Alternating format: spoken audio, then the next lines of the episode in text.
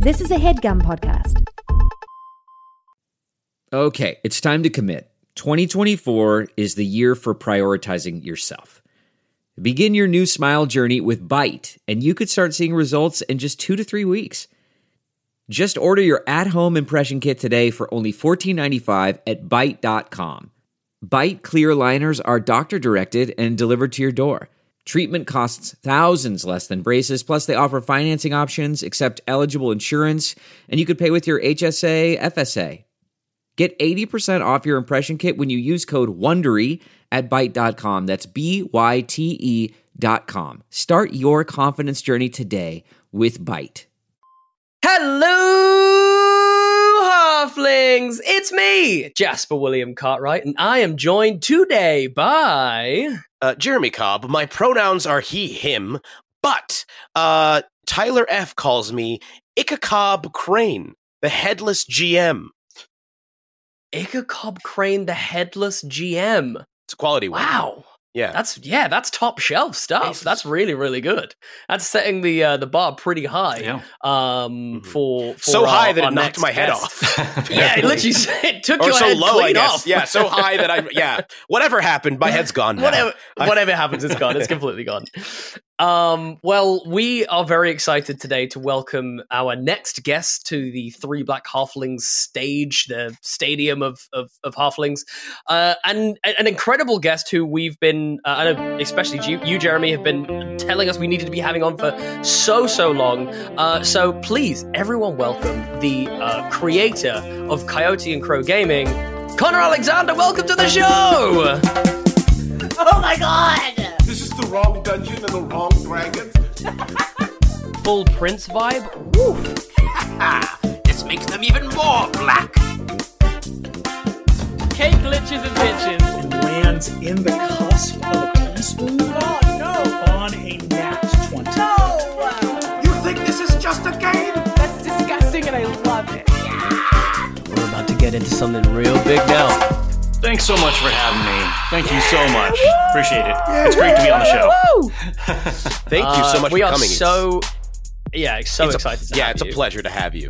Absolutely. Yeah. Thank I, you. I think one of my favorite things, this is just where I wanted to, to start, if I may, is on the original, uh, you know, your original Kickstarter, which obviously did phenomenally well, mm-hmm. um, which uh, twenty twenty-one, if I'm not mistaken. Yeah, yeah. Is, that, is that about right? It's yeah, God, it's been a while already, March of twenty twenty-one. Yeah. I trust me, I feel that. I definitely feel that. It feels like a lifetime since yes. then, right? But the, the opening line of the Kickstarter is a science fiction, Uh, and fantasy tabletop R P G set in the near future where Americas were never colonized. We love this on Three Black Halflings. This is great. Yeah. And like that, I saw that. I was like, "Yep, I'm gonna love this. This is great." um, yeah. So I guess we'll we'll start uh, to talking. We'll get to know you a little bit before yeah. we find out about this amazing uh, thing that you have created. Uh, so, Connor Alexander, please tell the halflings, uh, you know, a little bit about your nerdy origin story. How did you get into all of this kind of game design yeah. and uh, and t- uh, tabletop role playing games? And um, yeah, what what made you fall in love? With so, so I'm an only child, and I grew up uh, with a lot of extended family around me. My uncles, especially, who were. Uh, uh, fairly close in age. And I, the, the nearest one was only like four or five years older than me. And he had the, um, he was very into, into board games. He was sort of a, a proto nerd. This is early seventies at this point. And, um, uh, he really got me into like traditional board gaming at that point. I was playing a lot of like chess and, and Battleship and all the things that little kids play. Right. Um, but uh, he also really got me involved in science fiction and fantasy. He was the one that introduced me to Star Trek and Mission Impossible and the Twilight Zone. And I think growing up as a kid without siblings and also as a kid who moved around a lot with a single mom, I was always having to find ways to entertain myself and engage my own imagination to get me through some of those afternoons. And mm. around the sixth, I think it was the sixth grade now, my memory's a little foggy this far back, but um, uh, a, one of the other kids at my school introduced me to to Dungeons and Dragons. And it was a light bulb moment for me because all of a sudden I wasn't constricted by this, you know, square board with pieces on it. I was able yeah. to just unleash my imagination at this point. Mm-hmm. And I began pulling from all the yeah. T V shows and films that I loved. And it was probably one of the most rapid transitions from player to dungeon master in the history of, of gaming. It's like, I think I played once and I was like, no, no, no, no, no, no, no. This players, let me do this. Yeah. Forget this stuff. Yeah. I, By the end of the first like, session, you, you've taken over the D M screen. Yeah. yeah. Man, like, give me that plug, man. You don't know what you're doing. Give me that yeah, plug. Yeah, wait, wait, wait. Move over, move over. You go sit there. Um, I think yeah. that, I'm starting to think that might be like an only child thing, because I feel yeah. like I had a very similar uh, pro- progression of like, oh, this was a lot of fun. Okay, let me do it now. yeah, yes, yes, absolutely. Yeah. Absolutely. Uh, so, yeah, so then it was, it was a quick progression, um, I think, for me into both more R P Gs, but then also more involved uh, tabletop games. I got really involved in things like Axis and Allies, and and that just, of course, pulled me deeper into the nerd crowd.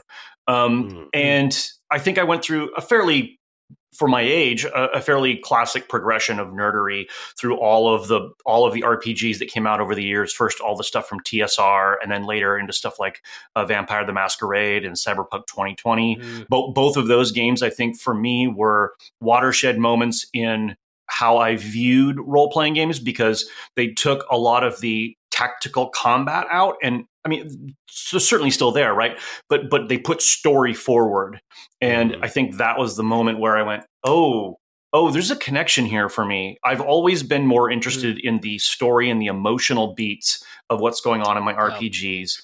And I've always been trying to to push those mechanics, those dice mechanics into the story. And I was going about it the wrong way.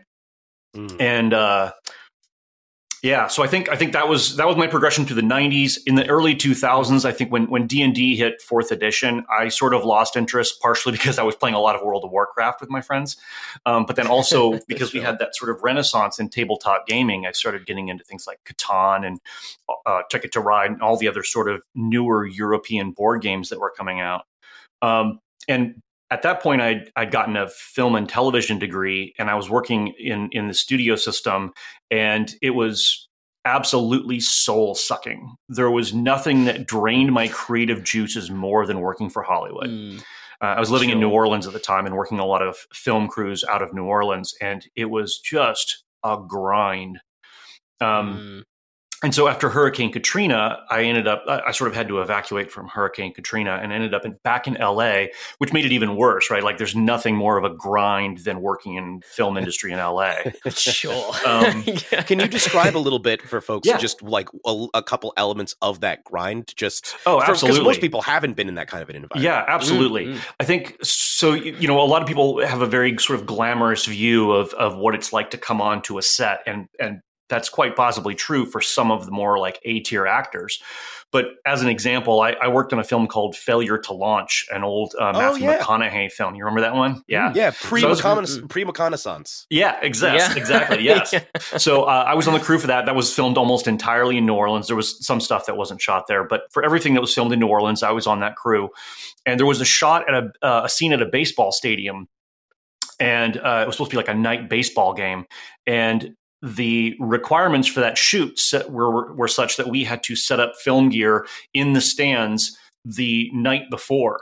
And because of the the nature of the shot and where the cameras had to be placed, where there had to be platforms, we literally worked, I think, about a twenty-eight hour shift um, oh. through the summer in New Orleans. Oh, yikes. In a rural area with mosquitoes. Oh, no. It was oh. hot and humid, and we were covered in bug oh. bites. And the stadium, of course, shut down their their external lighting on a on a, a timer, which meant that we had to set up the film lights that we normally use for filming in order to finish setting up. So there was setting up all the lighting gear and everything else. Um, and you know, I was per hour, I was paid a decent wage, but for a twenty-six, twenty-eight hour shift, that was not a lot of fun. Yeah. Um, that's really that's really testing the limits of the, yeah. you know, I do this for the love of it. Yes, you know what I mean? You're really like, absolutely. Oh, at twenty-five hours, you're going, wait yeah. a second, I don't know if I yeah. love this anymore. And, and I don't have anything so... against Failure to Launch. But like, my gosh, that film was not one that I've rewatched since. Right? Yeah. yeah, yeah, yeah. I can't imagine that you even could, honestly. No, like, I feel like no. you'd be getting P T S D just yeah. thinking, like, oh my god, like the, thinking back they, to that night. In the yeah, stadium, they don't call it know? the McConaissance for nothing. Uh, there exactly. was a definite, the, most of the yeah. jewels of of that dude's filmography are in the last ten years. Yes, uh, when he leaned in fifteen. His McConaughey-ness. Yeah, he leaned exactly. into it. Yeah, yeah, yeah. yeah, yeah. yeah. He hadn't um, found his McConaughey-ness yet. But but yeah, so I ended up in Seattle. I, I decided I needed to get out of L A, and and uh, it was. Uh, again, sort of soul sucking. Um, and um, I sort of, I was working in marketing and I wasn't really necessarily finding anything that was great. Um, and then I ended up taking a job manning a retail game shop. It was a very left-hand turn for me. Um, mm. And uh, that, that was a relief to my soul, because all of a sudden I was surrounded by people who loved a lot of the same things that I did. I found myself completely mm. creatively re-inspired. Um, and Uh, somebody who was a customer there scouted me um, to work for a distribution company called P S I. And P S I is sort mm. of in a weird spot. They're a distributor for board games, but they exist in this kind of shadow world behind the scenes that the public doesn't really see. I mean, it's not nefarious in any way, but it's it's th- their their primary customers are folks like Target, Um, and Walmart and Barnes and Noble, and then the other board game distributors. They distribute two distributors. And then their vendors are all of these game manufacturers, everybody from little indie folks like Smirk and Dagger. And um, uh, there's a lot of R P G folks work with them. Um, and so so they're sort of behind the scenes on a customer basis. You're not really going to see them. But it allowed me to see the sort of nuts and bolts of the board game industry in a way that I never had. And mm. that's when I realized that it wasn't just a a, a when it came to representation and, and specifically native representation in games, it wasn't just that I, from a customer perspective, I wasn't seeing the representation. It was then me seeing how publishers approached the representation they did do. And I'm, I won't name names, but there were a couple of games that came out around twenty sixteen, twenty seventeen that I saw, and I went, I actually asked them, how, how did you get this native theme on the game? Who helped you with this? And mm. honestly, one of the answers was, oh, one of our Italian designers is a huge fan of Native Americans. And I said, wait, oh, wait what? Like, boy. You don't even have an indigenous consultants afterwards to rubber stamp the game? Like the oh, absolute boy. bare minimum for representation? And, and, and yeah. It's I remarkable. That's, it's yeah, remarkable yeah. how often people who are like "quote unquote" fans of a culture yeah. will have mm. a, a will have a number of of misinterpretations of still living cultures, yes. and then their their ideas will be tr- interpreted and put into uh, works. And it's like, wait, but the real people exist. We could actually, especially for larger yeah, yep. projects that have yeah. budget, we could, or if it's just like a very accessible group of people, they're everywhere. Just go Absolutely. ask one of them. What yeah, they, I, I remember. Wild. I remember very specifically getting asked uh, by an executive once, like, "Oh, like Jasper, you're like a big fan of anime. Maybe you should like lead this." And I was like, No, no, no, no, no, no. Like that's like, and all, like first of all, this like anime that we're proposing is not set in England. It is set in Japan. Yeah. So maybe yeah. you know, and like it was. So like, yeah, it was a very that was a very fun conversation, because there's definitely a part of you that goes, "Oh, this is a big opportunity" or whatever, and then you immediately have to slam on the brakes and be like, yeah. "Whoa, whoa, whoa, whoa, no, no, no! I really shouldn't do that. I really shouldn't do that." I, I think in, in both Europe and in North America, I think white people being in charge has become such a default, and I and this is not like. A, a direct slam on any particular white person. I think it's just the embedded culture that they yep. just have an assumption, a built-in assumption. I can do this because I'm a creative person in a position of power. I'll take that. Mm. And it's not even questioned. It's, it's just an assumption. Yeah. Um, yeah, absolutely. And I, I think at that point, when I saw that, I think that was the point at which I said, why am I not contributing? Why? It's one thing for me to criticize other people's works, but if I'm in a position where I can contribute, And, and and here's where I have to really acknowledge the privilege that I had going into Coyote and Crow. A, I'm white passing. B, um, I'm in the industry and I know all of the distributors and publishers. I know the ins and outs of the industry in a way that most game designers just coming into the field probably don't. Um, I'm in a position where I had a stable income and I, I fronted out of my own savings a lot of the money to get Coyote and Crow to where it was to be able to launch. And I wasn't going to go bankrupt if if it didn't fail. Uh, man, there's a, mm. I know a number of publishers who every time they launch a Kickstarter, it's it's do or die for them.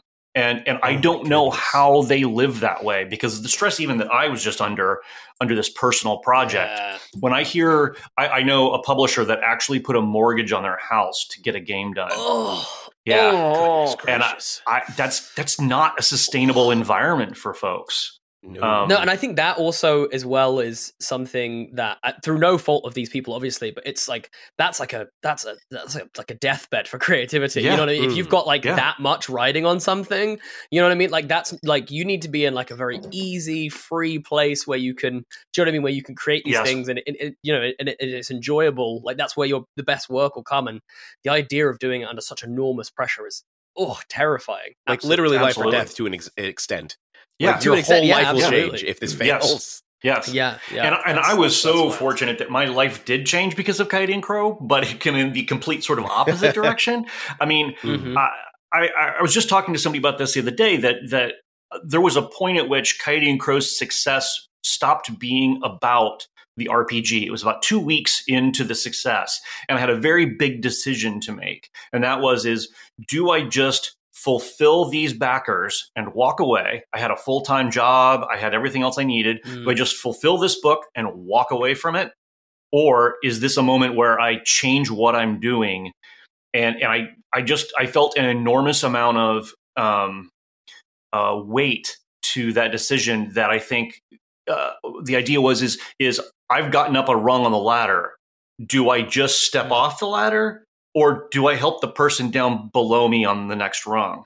And mm. and I I I think I'd like to say I'd like to say it was entirely altruistic, but I also know that there were a lot of I think native creators that I was that I was already working with, writers and artists and all these other folks that had helped me get to Coyote and Crow where it was, that I think would have given me some shit. They, uh, Uh, sorry for the cursing. Mm. Um, oh, no, no, no, it's absolutely fine. Um, Go for it. Yeah. yeah um, uh, so yeah. then, so then, yeah, they would have given me a lot of shit um, for yeah. not helping them up the ladder a little bit, and and rightfully so, right? So, I think at that point, about halfway through the Kickstarters, when I I spoke to my bosses at at the distribution company P S I, and I said, I think this might have to be the end of my time with you. I think I have an obligation here to not just fulfill Coyote and Crow, but start a company with this and, and provide some positive examples for representation out there. And yeah.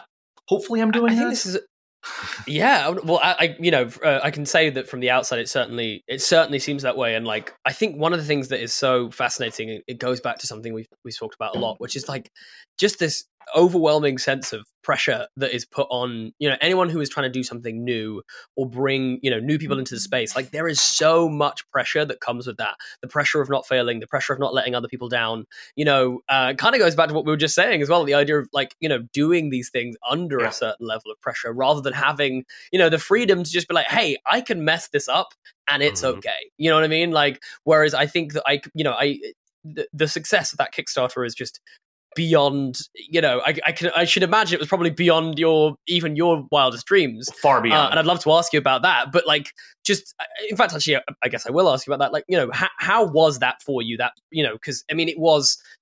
I mean, the the figures are staggering. Yeah, right? I, I, I mean, think we we from, set the goal at at, at eighteen thousand, like, and eighteen thousand. Frankly, yeah. that was still going to be a bit of a loss for me, but. It was a loss I was willing to stomach and just go, hey, this is going to be get me enough to make my print run, satisfy my backers, and and I'll, yeah. I'll have a product that I'm proud of. That was my my starting point, right? Um, and then twenty-five, I think, was up, about where I was going to break even, twenty-five thousand of, of what I'd put in. And I was like, cool, I can live with that too. That's great. And we hit that. I don't remember. It was maybe an hour, hour and a half we hit that. And um And then I think by the end of day two or three, we'd passed one hundred thousand dollars. And at that point, the panic yeah. started to set in. Um, yeah, yeah, yeah, yeah. yeah. I was going to ask what point you started to yeah. go, oh, no. When did you run out of stretch money? goals? Like, when well, did you have to start throwing more so, in? So we had sketched out some stretch goals. Um, Heather O'Neill, who works for Ninth Level Games, uh, was my my Kickstarter manager. And um, she's amazing, by the way, if you ever get a chance to, to speak with her. Um, she does great stuff in the R P G world, um, and she has a lot of experience in Kickstarters. We had sort of sketched out some some stretch goals early, but we'd blown through them so fast that by the time mm. we got into the hundreds of thousands of dollars, we were scrambling for goals that made sense uh, and trying to scale them appropriately because we're like, how big is this going to yeah. be? We have we can't tell anymore. Um, the idea, the, I like, I, I would love to have been inside your mind when you realized that you were going to have to come up with a one million dollar stretch goal. Oh my like, god! Like, oh my like god. I can't even imagine what is going on inside of my head okay. during that moment. I can I'd give you like, a good picture. I can give you a really good picture. Okay, awesome, imagine awesome. twelve raccoons fighting over a bag of trash. That's yeah. that's that's what was going on in my brain. yeah. Yeah. Um, that's incredible. I mean, yeah, like I mean, obviously. Uh, Uh, that's just is absolutely phenomenal. And I think yeah. that one thing that is so awesome about it is that it really feels like um, in a way that I think we were very kind of fortunate with, especially like just around the timing, there's su- there was such a desire in, you know, that kind of twenty twenty to twenty and end of twenty twenty-one, twenty twenty-two. I mean, still now to some extent, you know, there was just this huge thirst for anything that wasn't, you know, your traditional, mm. uh, you know, European fantasy, yeah. you know, and, and I just think like it was such a beautiful, like vibrant time to absolutely like see all of these works coming together and see all these people from different backgrounds suddenly feeling emboldened to create stuff and yeah. all kind of feeding off of each other. I think that like, you know, it, like when you when we see projects like this, you know, going to that extent, it definitely feels like a driving force for us to carry on doing what we're absolutely. doing, because it's that kind of confirmation of like, oh, we're still doing something, and it's like, you know, that's that's worth that's of worth and that people are are investing in and, and interested yeah. in. Um, I think a great example of that was the the Nebula Award nominations that year.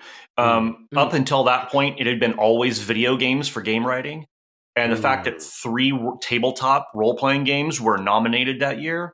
Yeah, uh, right, was a yep. huge swing, right? It was a massive swing. Mm. And I, I think that was yep. a, a good indicator of the sort of um, tonal change in the industry, which is mm. great. Like I, st- I still see a lot of R P Gs coming out now that aren't Eurocentric fantasy, which is mm-hmm. fantastic. Good on them. Yeah. I wanted to throw out, even as an American, especially, like, uh, I feel like in America, Native Americans as a category of people are sort of like they exist in the past for most no, for most Americans, because yeah. you, you don't uh, because of essentially what has happened. You just you see Native Americans in movies. A lot of times it's not even actual Native Americans, it's other people playing yeah. Native Americans. Ugh, um, yeah. It's so rare yeah. that you actually like there there that you see a person who is Native American in a po- prominent position or like having an opportunity to actually depict their their own culture. Yeah. Like I remember seeing uh, Smoke Signals years ago. Oh my god! And that yeah, movie, classic. yeah, that movie's great. Uh, yeah. For those of you who don't know, I, it's, I think at the time, I don't know if it still is, but at the time, I think it was the only movie that had an entirely Native American cast and crew. I think that sounds right. Yeah, I actually never looked yeah. up that statistic. Oh. That sounds right. Yeah. Yeah, that movie's great. Uh, absolutely, yeah. go check that movie out. But like, yeah. that was it was so fascinating to get to see. Like, oh, we get to actually see the people, like, and yes, understand natives like, as what, real people, not as caricatures exactly. or stand-ins, but real exactly. people. Exactly. Yes. Yeah. Yeah. And yeah. so to have this now in T T R P G, such a prominent and successful uh, game, and such a great game. I've only played Thank a little you. bit of it, but the little bit that I played, I was like, this is fantastic. I would absolutely play more of this. Uh, I think is really. It's really wonderful to see. Thank you. Uh, and Thank it you. is a it is an unequivocal good, I think, for the T T R P G industry. I actually wanted yeah. to ask uh, on yeah. that note, what about uh, what were your inspirations for the lore and premise of the game? Now, I understand that mm, the premise mm-hmm. is that it's like sort of uh, it's essentially like sci-fi if um, Europeans never colonized uh, yeah. the Americas. Yeah. But can you go into a bit more detail about Uh, the general lore and premise uh, yeah, inspirations? For sure. Uh, so I, I feel like the launching point for me was what I didn't want. Um, and it was it was based on my reaction to a video game that came out at the time called Greedfall. Um, and I don't know if you guys remember that mm-hmm. one. Um, but the the, yeah. the brief premise here was is that there is sort of a Victorian era Europe that has a plague or something like that, and they need to go to this savage land and find the cure from the mysticals who have magic. And it was uh, it was painful to watch, right? Um, and yeah. and I I knew I already knew I wanted to develop a game. It wasn't necessarily going to be an R P G at that point. Uh, it, it might have been a very complex board game, but I knew that the more lore I began to build out for it, the more I realized, and eh, this needs to be an R P G if I'm going to put this many pages of lore in it. And the more I tried to work around colonialism, because because at the root, what I wanted was a game that didn't force natives to read through a chapter on the book of how did we deal with colonialism and have, have them revisit their own traumas. I I don't want to re-traumatize anyone. So yeah. the more I tried to come up with an idea for how did natives in this world deal with colonialism, the more I realized I just need a game that doesn't have colonialism in it. And so yeah. I, I, I, I forced myself into a corner of, I need an alternate timeline where colonialism didn't happen. And so that was, that was the impetus for everything. Everything started from that point. Um, but I think the, a lot of the other inspirations I had were, um, I think from at the time were from films like Black, well, films and comics like Black Panther, um, where you have a society that has, um, by some standards is a utopia, but by anybody who closely examines it is not a utopia. I mean, uh, again, I, we get criticized in Coyote and Crow for saying, oh, it's a utopia because everybody has food, clothing, shelter, and education. I'm like, I'm sorry, folks. If your standard for utopia is the, the basic minimums for decent life, you're way out of whack. Capitalism and colonialism have done a number on you. mm-hmm. Yeah, that's rough. Yeah, yeah. That's a low um, bar. It's a very a really low, low bar. bar. um, so, uh, but but w- so Wakanda obviously was an inspiration, but I also think the um, blending of uh, of nature and science that I saw in games like Horizon Zero Dawn were also a big inspiration. Mm. Um, yeah. And um, I loved I love how they they integrate those two things. Um, in that game. So th- those were, I think, were sort of the inspirations. But but really quickly, I, I think I, I developed this concept of the Adonati in the game, this mark, um, because I love when um, when you get that gray area between science and magic. Um, and, and a lot of a lot of settings feel like they need to define those two things, and I am absolutely against it. Mm. Um, uh, Obviously, in those settings, it's fine. Like Cyberpunk or Shadowrun or whatever have their very specific definitions of science and magic. Um, but I think for my own my own native heritage, I like it when I can't put something into a box and I let other people decide what it is, which is why I never call out whether something is magical or mystical or science-based in Coyote and Crow. Sure. Just let my players decide. Let them build their own worlds out. Um But with the Adonati, I, I ha- sort of had this MacGuffin that I could use, right, to sort of go, hey, we've got some something that altered the world, that changed the way people interact with the world. It allows for um, a certain level of super science. I mean, there's hovering vehicles um, um, and sort of anti-gravity stuff, uh, technology in the game that's powered by this Adonati. And then the Adonati also gives people sort of a special ability, not sort of superhero level abilities, but uh, not enough to make their characters feel like standout heroes, which is really what I want, you know, for the game is, is for these characters to feel like they are characters who will be talked about around a campfire a hundred years from now. Um, their, yeah. their stories are yeah. told, right? So they're supposed to be epic mm-hmm. characters. Um, so that was, those, that was kind of the genesis for the, the setting.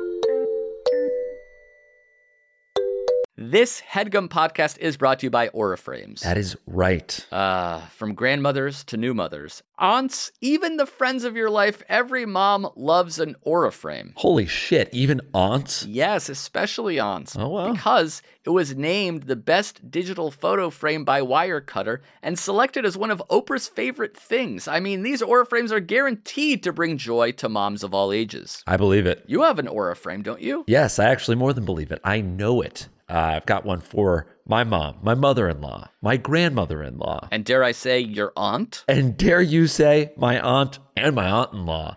Everyone's got one. Everyone loves them. I mean, Mother's Day is right around the corner, and there's no better gift than a digital photo frame. You give them the frame. It's got preloaded pictures in there, and you know what? You can update it with an app, so every time you take a new picture of a sweet little uh, person or place or thing in your life, it gets automatically sent to that frame. Exactly. And right now, Aura has a great deal for Mother's Day. Listeners can save on the perfect gift by visiting aura frames dot com to get thirty dollars off plus free shipping on their best-selling frame. Holy smokes. Excellent deal. Yeah, that's A U R A frames dot com. You use the code HEADGUM at checkout to save. HEADGUM. Nice. Yes. HeadGum. It's easy to set up. It's loved by everybody, including Oprah, including your aunt. Mm-hmm. So do check them out. That's A U R A frames dot com. Use code HeadGum at checkout to save. Damn right. And terms and conditions apply, of course. Of course. Thanks again to Aura. The comfort of your favorite seat is now your comfy car selling command center, thanks to Carvana. It doesn't get any better than this. Your favorite seat's the best spot in the house. Make it even better by entering your license plate or V I N and getting a real offer in minutes. There really is no place like home. And speaking of home, Carvana will pick up your car from yours after you finalize your offer. Visit Carvana dot com or download the app and sell your car from your comfy place. Yeah, I think there's a, there's a, there's a couple things in there which really uh, jump out to me. And uh, one of them, I think, is that, you know, okay. I think it's a very uh, kind of uh, post-colonial, uh, like, Western view of the world to be like, we have to label and understand everything and boil it down and take it apart, yeah. put it back together. And you know what I mean? Yeah. I think if you go to the roots of nearly any native uh, culture who will have, you know, uh, and you can go back and into, like, ancient parts of Africa and who had, you know, very advanced sort of for the time technologies, it wasn't necessarily a case of like having to sort of dissect every single thing and label every single thing. It was like there was an acceptance of the way that certain things worked, and uh, and I think that like that um it's really interesting that you brought up Horizon Zero Dawn, because I remember feeling like a very strong connection to that game. Just the idea of this kind of symbiosis between uh, yeah. kind of, you know, almost like these three, like, you know, like magic, kind of the mystical, and then the yeah. the, the kind of technology. Yeah. And I thought it was such a, um, I think for a lot of people, honestly, a lot of uh, uh, people who have any kind of um, ties to anything like this, I think it did, did ring really true, actually. And I think that's a really um, kind of like uh, interesting and like fun, uh, like, idea and concepts to kind of build this game out from, um uh, and I and I really really enjoy that. How did the process, just just to get sort of like mm-hmm. a little bit more technical sure. about the creation of the game, how did the process of like getting everyone together, I guess, especially mm. once, you know, this it has then gone to another level, you know, yeah. you you're you know the eighteen thousand you were hoping for turns into over a million, yeah. you know, w- what just on a technical level, you know, what is that like in terms of, you know, the couple weeks afterwards when mm. you're kind of, you know, now looking at the project in terms of the scope of it, what you want to achieve, uh, the people that you want to bring on board. And and I, and I guess also, how did you go about finding those people? Because that's something yeah. that often gets yeah. thrown around as an excuse uh, when not hiring, uh, you know, the right people for the job. It's like, oh, but they're not out there, or, you know, they don't have the same level of right. experience or whatever. So I'm just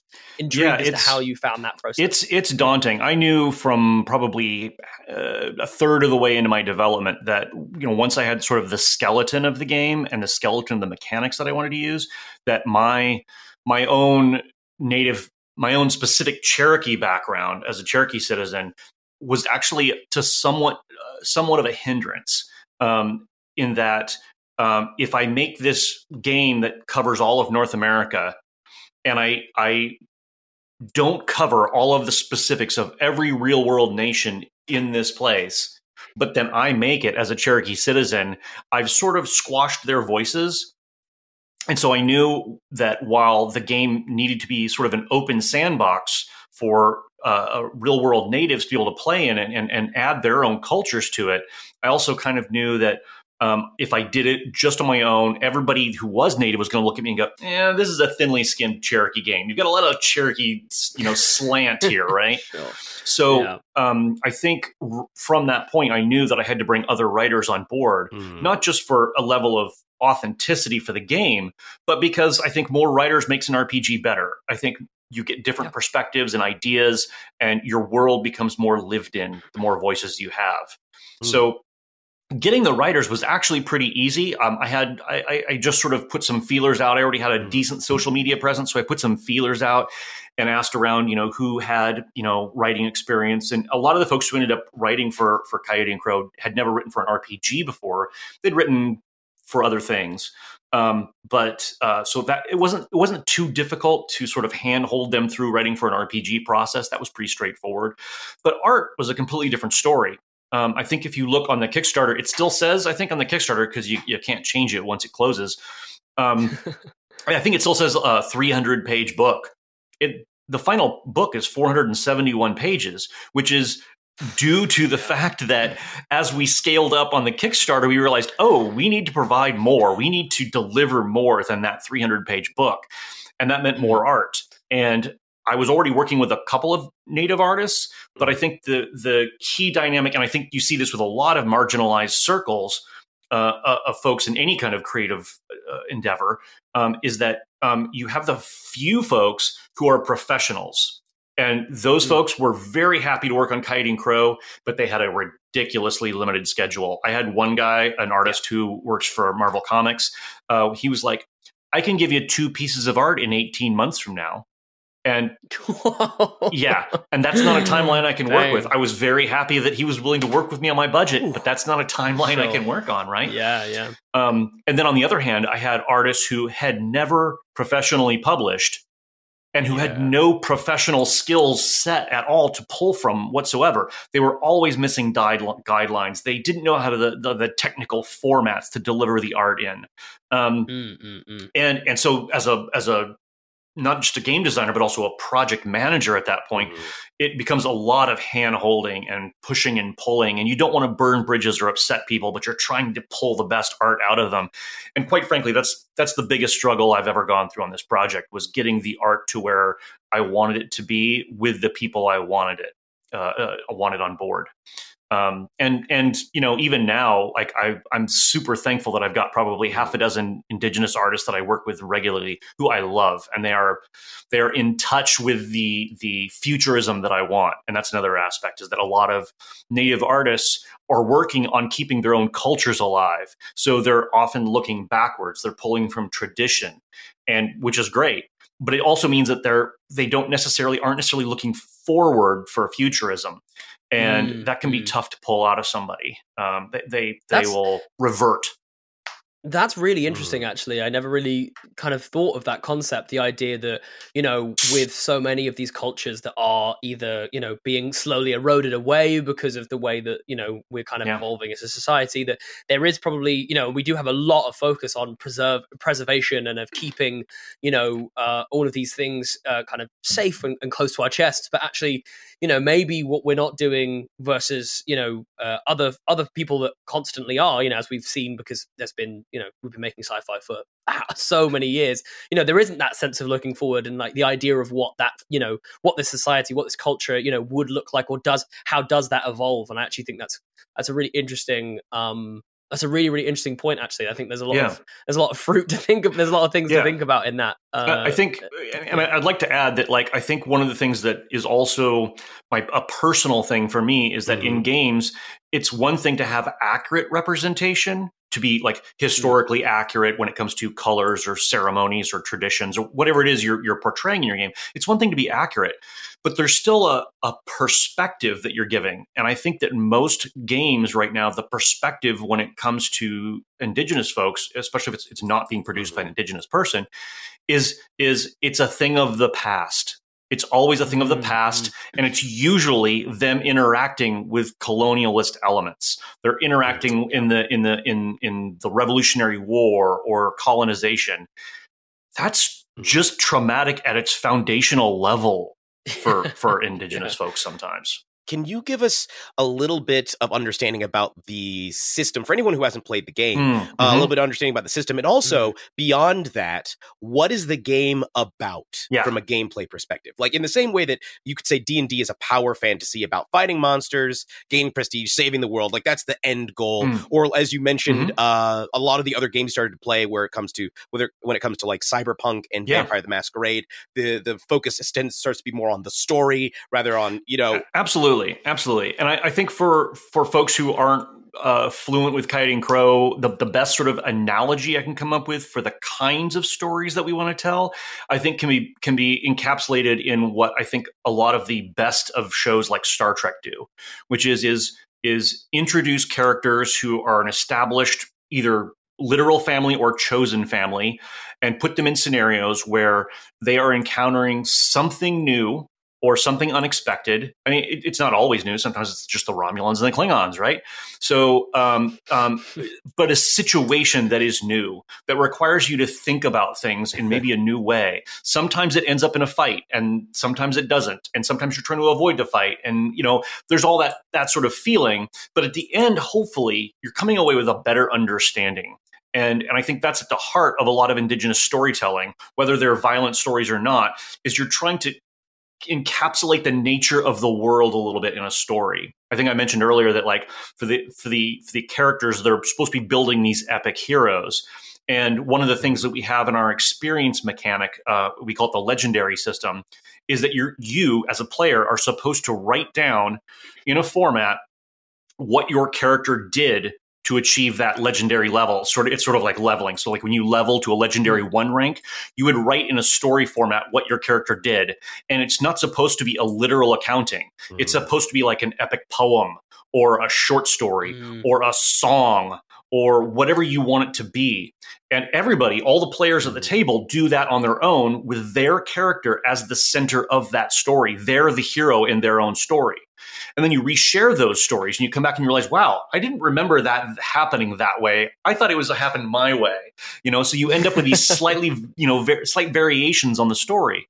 Um, but my mechanics hopefully reflect that. And that is, is that I, I use a, a D twelve dice pool system that is meant to very much keep the game flowing. If the game is flowing the way I want it flowing, nobody has their books open. You've got your character sheet in front of you. You're telling the story.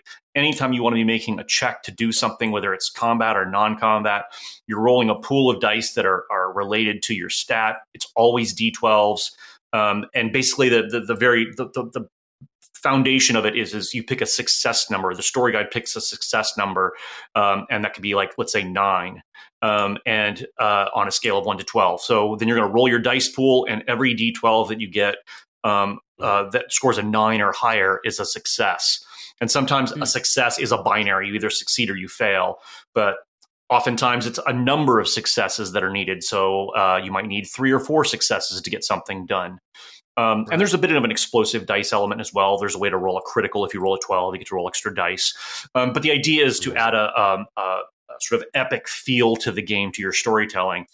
Um, I try to minimize the amount of dice rolling I do in the game. Um, like sure. certainly you can add crunch. You can add a lot of crunch to the game. If you're the kind of folks that want to be rolling dice all the time, go for it. I don't want to stop that. But hopefully my dice system facilitates the storytelling and doesn't slow it down. Yeah, I, mm. I think it really goes back to something that you mentioned earlier, which I think uh, really comes across in the way that you describe the game and obviously what you've managed to to create. And I think it's so so wonderful, which is that you kind of very specifically said that, you know, the the key in for you uh, with all of this wasn't the kind of crunch, wasn't the maths or whatever. It was that emotional, you know, finding that emotional moment, that where you you emotionally connected to a character. And I think that uh, it kind of clearly shows by the way that you, you know, you're talking about the game and and, and the game that you wanted to make, that you're trying to kind of give other people that that same experience. You yeah. want them to be, you know, heads up with their, you know, with their friends around the table, you know, really creating those stories together and and hopefully getting to a point where they feel like they can yeah. emotionally invest. And I think that's a uh, that's really, really awesome. And I. I definitely feel like, you know, we've been lucky enough to kind of dip into loads more sort of T T R P Gs uh, recently. Um, I think the, the the space generally is is diversifying, which is fantastic. And there really are, like, you know, uh, so many other games that just are, like, really beautiful in that way that you, you know, um, I was lucky enough to play some Kids on Bikes the other day. And I remember just like f- fully forgetting I had dice for like yeah. about an hour. I was just like, oh, right. Yeah. like, uh, I'm, I'm sorry. So glad yeah, you brought I'll, up Kids on Bikes. Know, I'll roll yeah. this. That's a yeah. great game. yeah. uh, have yeah. you guys had Doug Doug Lewandowski on the show? No. no. The no. creator of Kids on Bikes? Oh, you should absolutely get him. He's amazing. So I, I I called Doug a friend, and he's really he's just a he is an amazing man. Oh, he's, ooh, I love him. Definitely, he's, give, he's give us his info because yeah, I yeah, yeah, yeah. we'd love to have. We, we did a whole yeah. uh, mini series Kids on Bikes mm-hmm. earlier this year. Uh, Big Trouble oh, in Little fantastic. Menus. Yeah, uh, it was a blast. It was very fun. It was very, very fun. Yeah, I will absolutely make an intro. Amazing. Yeah, yes, please. Thank you I'd so love much. To. That's awesome. Um, yeah. Well, I guess just to just to move on a little bit, um, you know, yeah. you just had a, a new uh, Kickstarter and another huge success again. Thank you. Um, Thank you. Congratulations. Yeah. So uh, I'd love to just Thank sort you. Of, you know, what do you think, uh, what are you hoping is that the Wolves uh, expansion is going to bring uh, to players who, maybe some players who are familiar with Coyote and Crow and maybe uh, other players yeah. who are, are new, and, you know, what are you what are you hoping for that they'll get out of the new expansion? So the, the game is technically set in the world of Coyote and Crow in its past. So you're playing as a, an agrarian leader of a community. It's a classic tabletop board game, but it is technically standalone. You don't need to have any knowledge of Coyote and Crow to play it. Mm. Um, one of the things that concern me with getting into T T R P Gs is that there can be a high barrier to entry, um, both in terms of cost uh, sometimes, but then also, um, especially if I'm putting out a four hundred page book, mm-hmm. um, but then also um, the sort of intimidation factor for folks who are are not used to T T R P Gs and the rule set that comes along with it. It can be a scary thing if you don't have somebody like the right person to introduce you to a role-playing game. Um, so board games for me are my attempt to reach out to a wider native audience. If non-natives play my games, that's great. I, I love that. That's wonderful. But I'm trying to speak to an indigenous audience because I think so often I see that they're still... A, they don't have as much disposable income, but then B, oftentimes their game shelves are full of things like Monopoly. And that's like the last thing I want to see on a native person's shelf, right? yeah. So uh, yeah. Um, Oof, there's so many layers to that. I was just like, as, yeah. I was, as you were saying that, I was just processing like, oh my God, yeah, no. Oh, fuck, please, yeah. no. Yeah. No. Absolutely. Absolutely. So I'm I'm trying really hard to expand into board games as a sort of a, a baby steps, right? So it's a baby steps to bring them into modern board gaming, into modern game ideas of, of of community around gaming. And maybe they'll get to the R P G eventually, or maybe it's not the cup of tea. That's fine too. But I want to keep providing board games that that can engage native audiences in a way that are as hopeful and accurate, um, and just bring sort of that modern aesthetic to uh, to an indigenous audience. Um, so the the game the game uh, incorporates ideas of a, of a gifting economy. Are you guys familiar um, with gifting economies? Could you explain? Because uh, even if I'm familiar, which uh, I'm not sure I am. Yeah, yeah, absolutely. Yeah. I would have I would have anyway, just for the audience, right? So uh, gifting economies are, are common in a lot of indigenous cultures. You see a lot of it happen in the Pacific Northwest, um, but but globally, there's a lot of this. And that is is that if you're in a group who's producing something and uh, producing product A, and then you've got a group over there that's producing product product B, um, and you both need A and B, then uh, at a certain point, if you're producing more than you need, you take that excess and you just go over to the other group and go, here you go, mm. take take A. There's no barter, there's no buying, there's no economy there. You are just giving them that. And maybe you've already got enough of product B that the other person doesn't need to give you any. In that case, they don't. Um, there's no exchange there that's a direct currency or a, or a physical exchange. Now, there is sometimes the uh, sort of idea of status or bragging rights. There's the idea that you can go, hey, I'm such a good fisherman that I've, I can provide for my own people and I can provide for you. But that's more bragging rights toward your own people mm. because you're going, look, I can take care of those people over there too on top of us. Mm. And that makes you look like a good leader. It makes you look like you're, you've got an organized society. It's it's bragging rights, right? So in the game, Wolves, you're all playing these leaders of these, these communities that need to survive through winter through sharing of resources. And you can maybe make it on your own, but if any player fails during the game, everybody loses the game. Mm. Which encourages you to gift other people mm. your excess resources. Now, at the end of the game, the person who is most effectively gifted their resources is elected chief of all the communities. So there is still an individual winner, but you've all got to make it across that finish line in order to get to that point. Yeah, um, and I, I think there's just a lot yeah. of there's a lot of good messaging in there, I think. Personally, uh, yeah, and I think it, it's not yeah. something you see in a lot of board games. I love the idea, like, hey, yeah, I have more stuff, and uh, I'm gonna, I'm gonna be, I'm gonna brag right now and show you how cool I am and how great I am, but I'm gonna do it in a way that gives you a valuable resource that you need. You know yes. what I mean? Like that feels like yes. the least toxic yeah. way that you could. My do awesomeness that. Like, is for your benefit. Yeah, yeah, exactly. exactly. I, that's that's exactly. I'm big fan of that. Big exactly. Fan of that. yeah, I mean, natives are big show-offs. If you know, if you've ever gone to a powwow, you are going to see some people show off. Yeah. We love to brag. Yeah, yeah, so. yeah, yeah, yeah. yeah. Uh, it's like, yeah, I think there's there's uh, I can think of a lot of uh, similarities, especially like uh, whenever I'd go over to my friends, and uh, I've got one particular friend who lives in, in Croydon, and whenever I go to his house, his mum's like, sit down, I'm giving you the best yeah. meal of your life and you will love it. You know what I mean? But it's like, it's definitely yeah. like an aggressive like yeah. thing, you know what I mean, for her. Like, she's very yeah. extremely passionate about this. It's not out of like an altruism. It's just like, no, no, no, I need to to show you that I can give you the best meal of your life. Yeah. You know what I mean? That's what's important I, you, to me. You know what's cool about that too is I've seen that cross-cultural, and I think the uni- sort of unifying behavior there is it's it's it's it's marginalized and or poor communities, because there's this idea of like, man, this this resource is important to me, and I've I've gotten it to a point where I've perfected it. Mm. And now you all need to see like how we've thrived with as little as we've had. Yeah. And I, I love that. Yeah.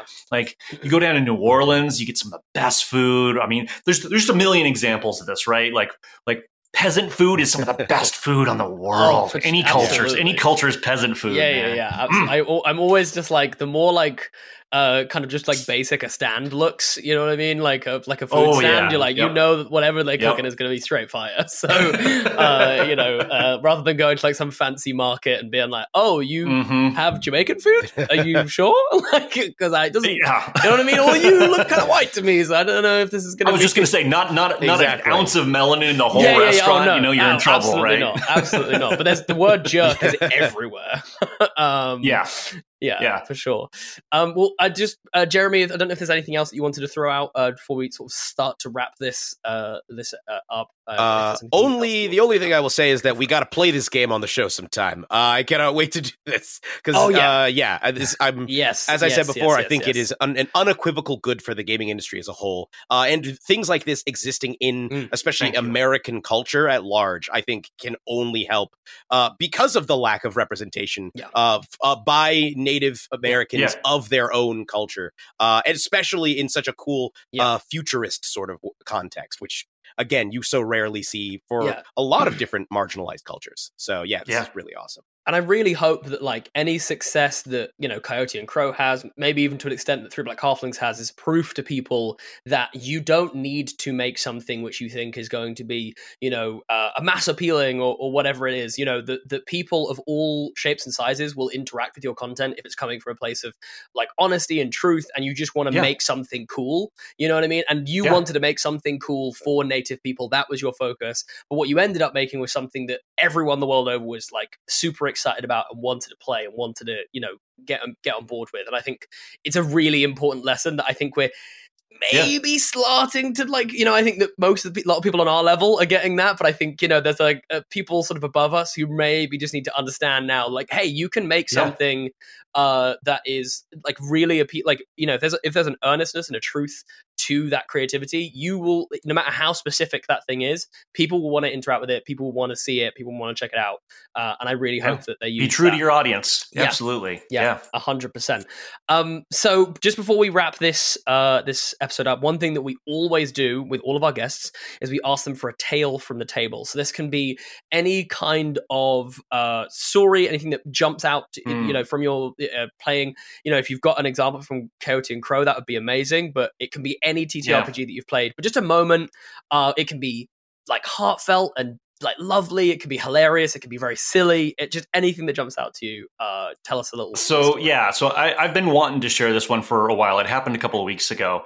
Cool. And uh I was attending a small event um in Tacoma, Washington, um and it was on indigenous futurisms, um and so we had like a, a vendor section, and there were there was music going on, and and I was I I was pretty much the only game vendor there. Everybody else was dealing in crafts or other things, you know, mm-hmm.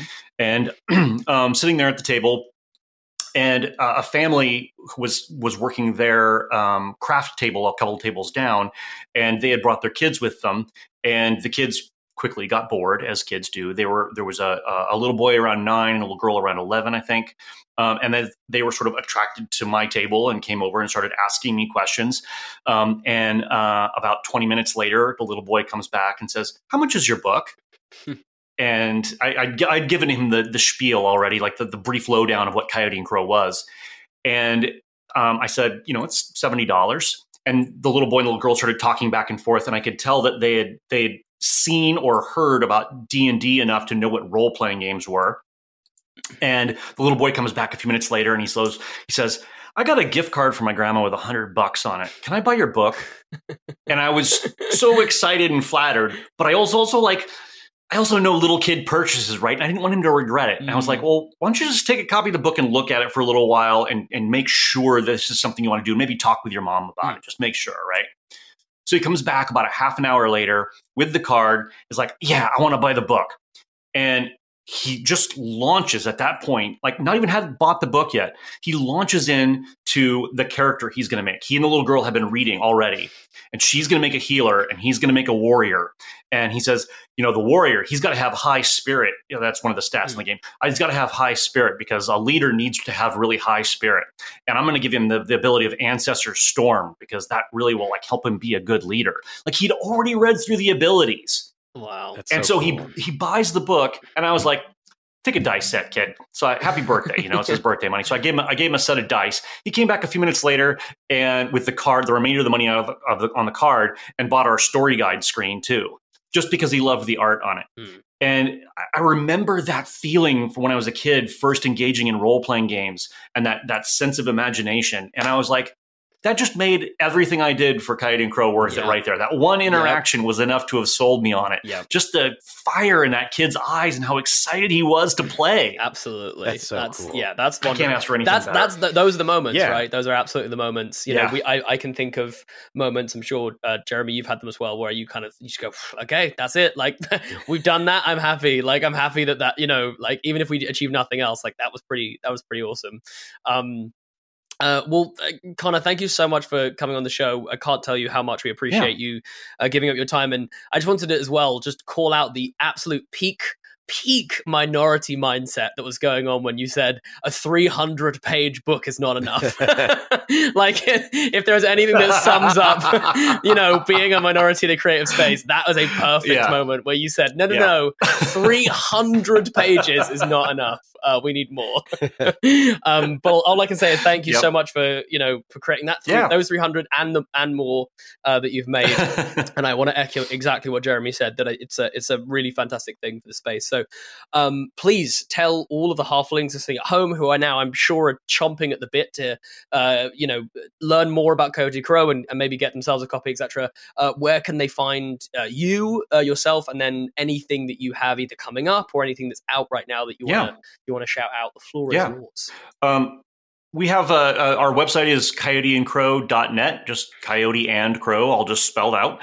Um, and uh, all of our socials are listed there. We've got an amazing Discord uh, group that's really active and, and fun to be with. Uh, we're on Twitter, Blue Sky, under Coyote and Crow Games. We're, in fact, pretty much anywhere on the internet, if you just drop a Google search and say Coyote and Crow, the only other Coyote and Crow you're going to get is some weird uh, uh, New York folk band.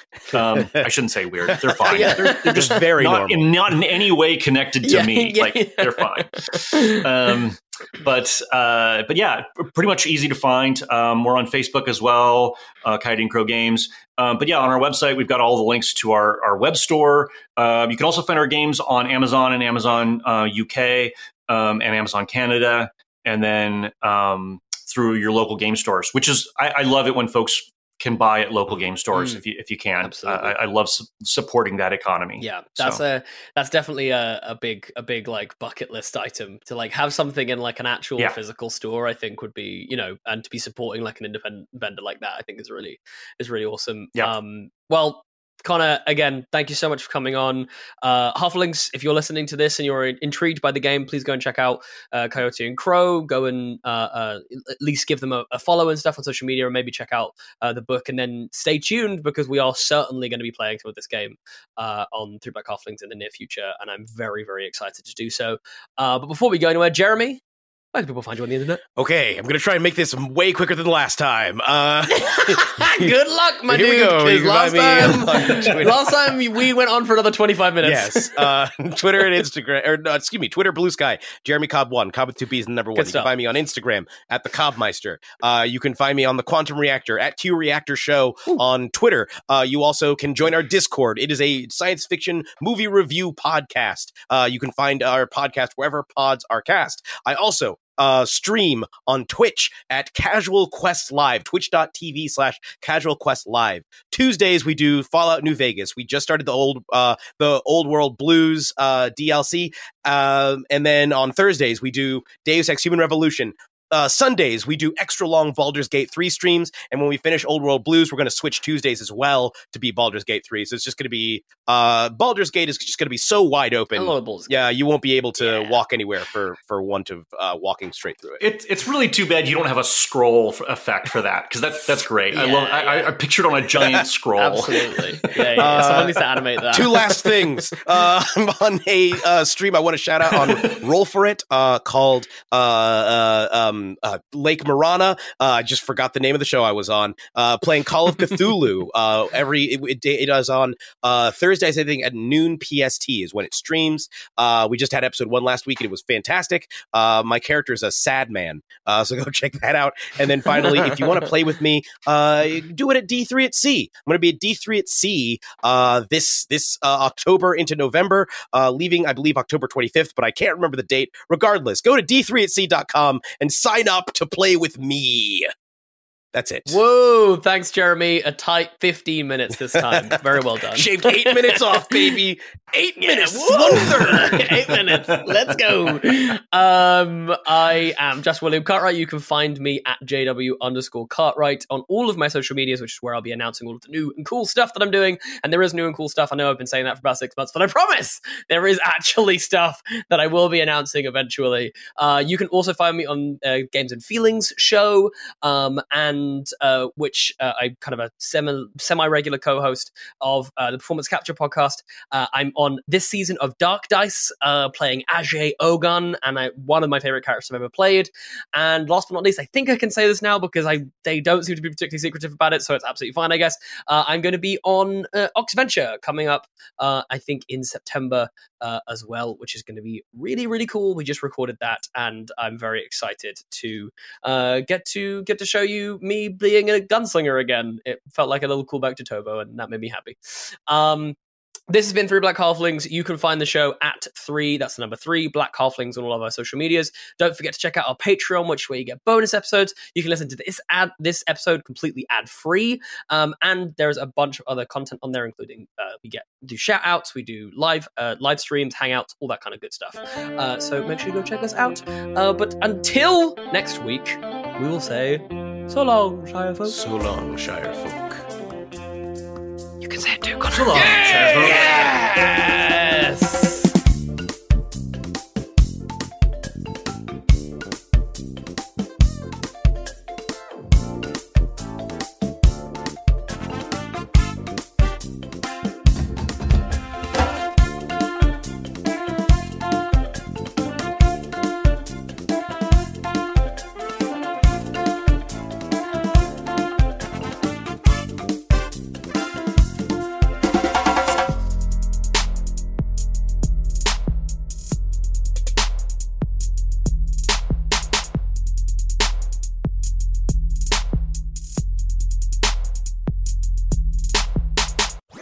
That was a HeadGum Podcast.